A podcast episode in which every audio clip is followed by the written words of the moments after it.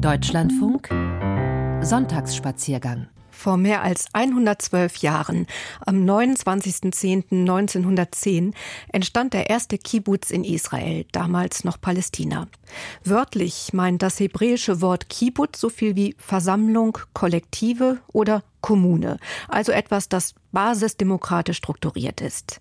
Lange Zeit spielten die Bewohner eines Kibbutz eine eminent wichtige Rolle bei der Besiedlung des Landes. Der einstige Slogan Jeder gibt, was er kann und erhält, was nötig ist, hat sich zwar bewährt, musste in den 1980er Jahren in der großen Wirtschaftskrise aber angepasst werden. Heute sind Kibbutz oft florierende Unternehmen. Peter Kaiser unternahm für uns eine Art Kibbutz-Hopping.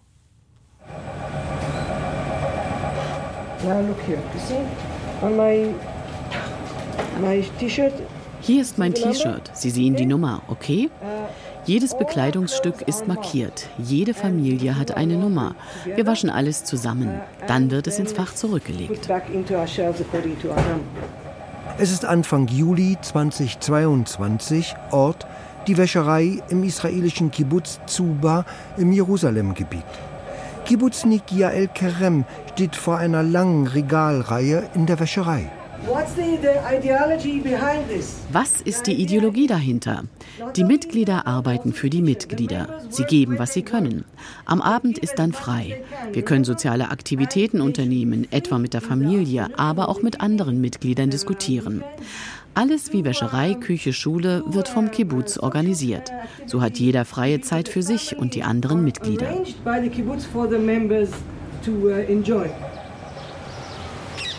Der Kibbutz Zuba ist so alt wie der Staat, in dem er sich befindet. 1948 in den Hügeln Jerusalems gegründet, ist dieser Kibbutz noch einer der wenigen, der den sozialistischen Gründungsurideen folgt. Grundsätzlich spielten die Kibbutz bei der Besiedlung des jungen Staates Israel eine wichtige Rolle, denn die Kibbutz wurden oft in damals unbewohnten Gegenden gegründet. Dabei war der Alltag der Kibbutz-Mitglieder der Chaverim deutlich von sozialistischen Ideen bestimmt. The slogan, okay? Unser Slogan ist, jeder gibt, was er kann und erhält, was nötig ist.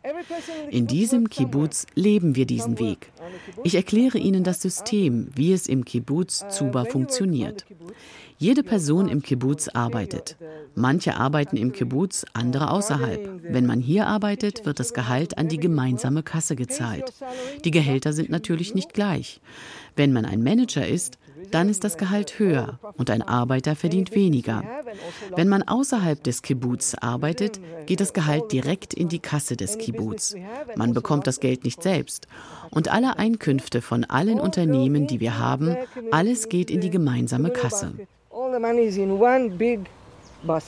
Seit 43 Jahren wohnt Jael Karem mit ihrem Ehemann Daniel hier im Kibbutz. Das Ehepaar bekommt 8500 Schekel im Monat zum Leben. Das sind ungefähr 2400 Euro. Das ist nicht so viel für einen Monat und zwei Menschen. Jedes Budget ist gleich für alle Leute im Kibbutz. Eine Familie wird nach der Familiengröße berechnet. Für jedes Kind gibt es etwas mehr Geld. Das ist die eine Sache. Die andere ist, wie viele Jahre man im Kibbutz lebt. Für jedes Jahr gibt es ein paar Schekel mehr. Das ist unser Budget. Das ist für unsere täglichen Notwendigkeiten, also für das Essen, Kleidung, für den Autogebrauch, für Erholung, für die Möbel in unseren Wohnungen. Die großen Sachen werden vom Kibbutz bezahlt. Also die Gesundheitskosten, die Häuser, die Schulbildung, den Kindergarten in dem Joanna als Kindergärtnerin arbeitet. Uh, Wir arbeiten mit den Kindern sechs Tage pro Woche, Sonntag bis Freitag, das ganze Jahr über. Wir lernen zählen, ein bisschen auch lesen. Dann malen wir, dann haben wir Zeichen, die wir für Sommer, Feiertage und jüdische Feiertage verwenden. Als 1977 der israelische Staat die bisherigen Subventionen für die Kibbutz kürzte und die Inflation der 1980er Jahre das Budget noch mehr schrumpfen ließ, geritten viele Kibbutz in finanzielle Not. Auch nahm das einstige Kollektivbewusstsein ab.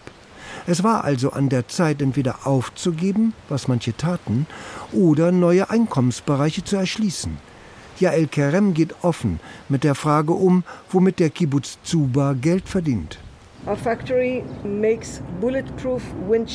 Wir stellen Panzerglas her, transparente Schutzanwendungen. Wir beliefern die israelische und die amerikanische Armee. Wir haben Fabriken hier in Israel und auch in den United States. Alle Fabriken gehören zu 100 Prozent dem Kibbutz. Das ist das Haupteinkommen hier im Kibbutz. Ungefähr 60 Prozent der Gesamteinnahmen. Die zweite Einnahmequelle ist Tourismus. Wir haben ein Hotel und wir haben einen Kinderspielpark. Es ist der größte Kinderspielpark in der Jerusalem-Region.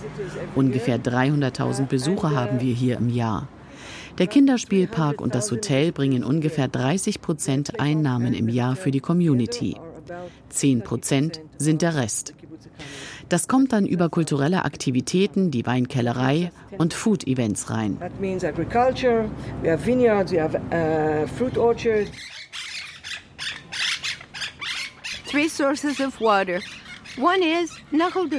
Hier haben wir drei Quellen. Eine ist Nachal David, zweieinhalb Kilometer von hier. Dort ist das meistbesuchte Naturschutzgebiet in Israel.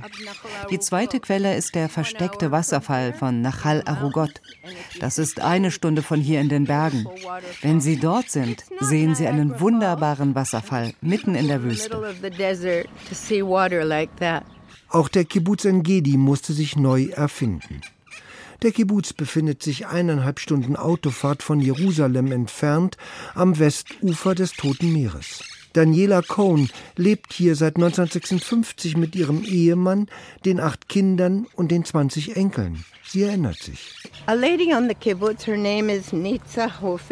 Eine Frau im Kibbutz, ihr Name war Nitza Hofisch. Sie war eine der ersten Leute, die hierher kamen, um hier zu leben. Sie ging zum Manager des Botanischen Gartens in Jerusalem und sagte, sehen Sie, wir bauen Häuser, aber wir haben keine Bäume, Blumen oder Pflanzen. Und darum haben wir auch keine Vögel. Hier ist nichts. Wir brauchen Ihre Hilfe. Und er kam und brachte uns viele Bäume, aber alle waren nicht größer als etwa einen Fuß hoch. Und wir pflanzten alles ein, hier und dort, überall, und es wuchs. Dann bekamen wir aus der Universität viele Pflanzen, Unmengen an Bäumen, den Barberbaum aus Afrika und brasilianische Zypressen. Und dort sind 45 verschiedene Palmbäume aus der ganzen Welt. Heute ist der Kibbutz Engedi mit seinen 210 Mitgliedern der einzige bewohnte botanische Garten der Welt. Rund 900 verschiedene Pflanzenarten wachsen hier. 1956 wurde der Kibbutz gegründet. Damals gab es hier keinen Baum, kein Strauch, nur felsiges Plateau. 60 Jahre später. Das ist der einzige Ort in Israel, wo Gemüse im Winter wächst, weil wir hier keinen Winter haben.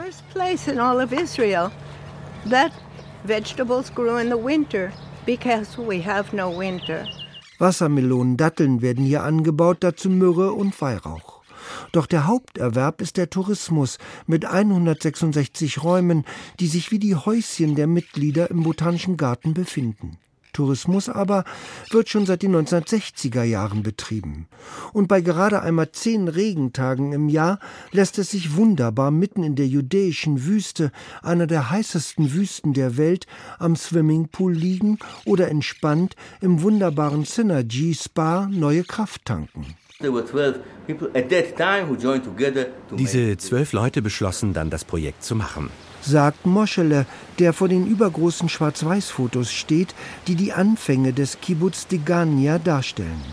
Degania am See Genezareth ist der älteste Kibbutz Israels. Er wurde am 28. Oktober 1910 von einer Gruppe weißrussischer Einwanderer gegründet. Sie verließen mit ihren Kindern das Land, die Freunde. Sie waren Ingenieure, Ärzte und so weiter. Und sie verließen Weißrussland mit seinen Flüssen und Wäldern.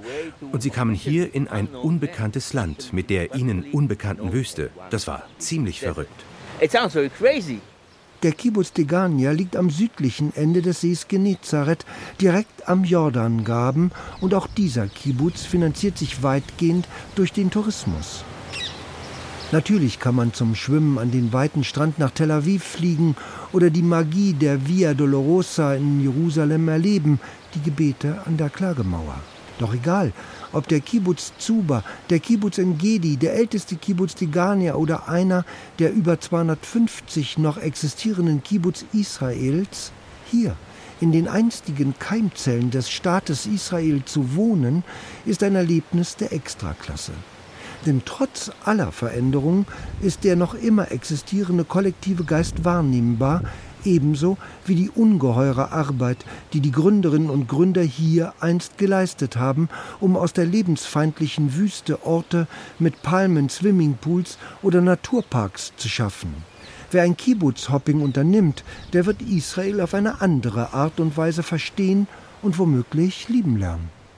Der Reisende sieht eben, Sie kennen den Unterschied, Dinge, die ihm unterwegs begegnen, während der Tourist nur das sieht, was er sich vorgenommen hat. Peter Kaiser reiste für uns in Israel von Kibbutz zu Kibbutz.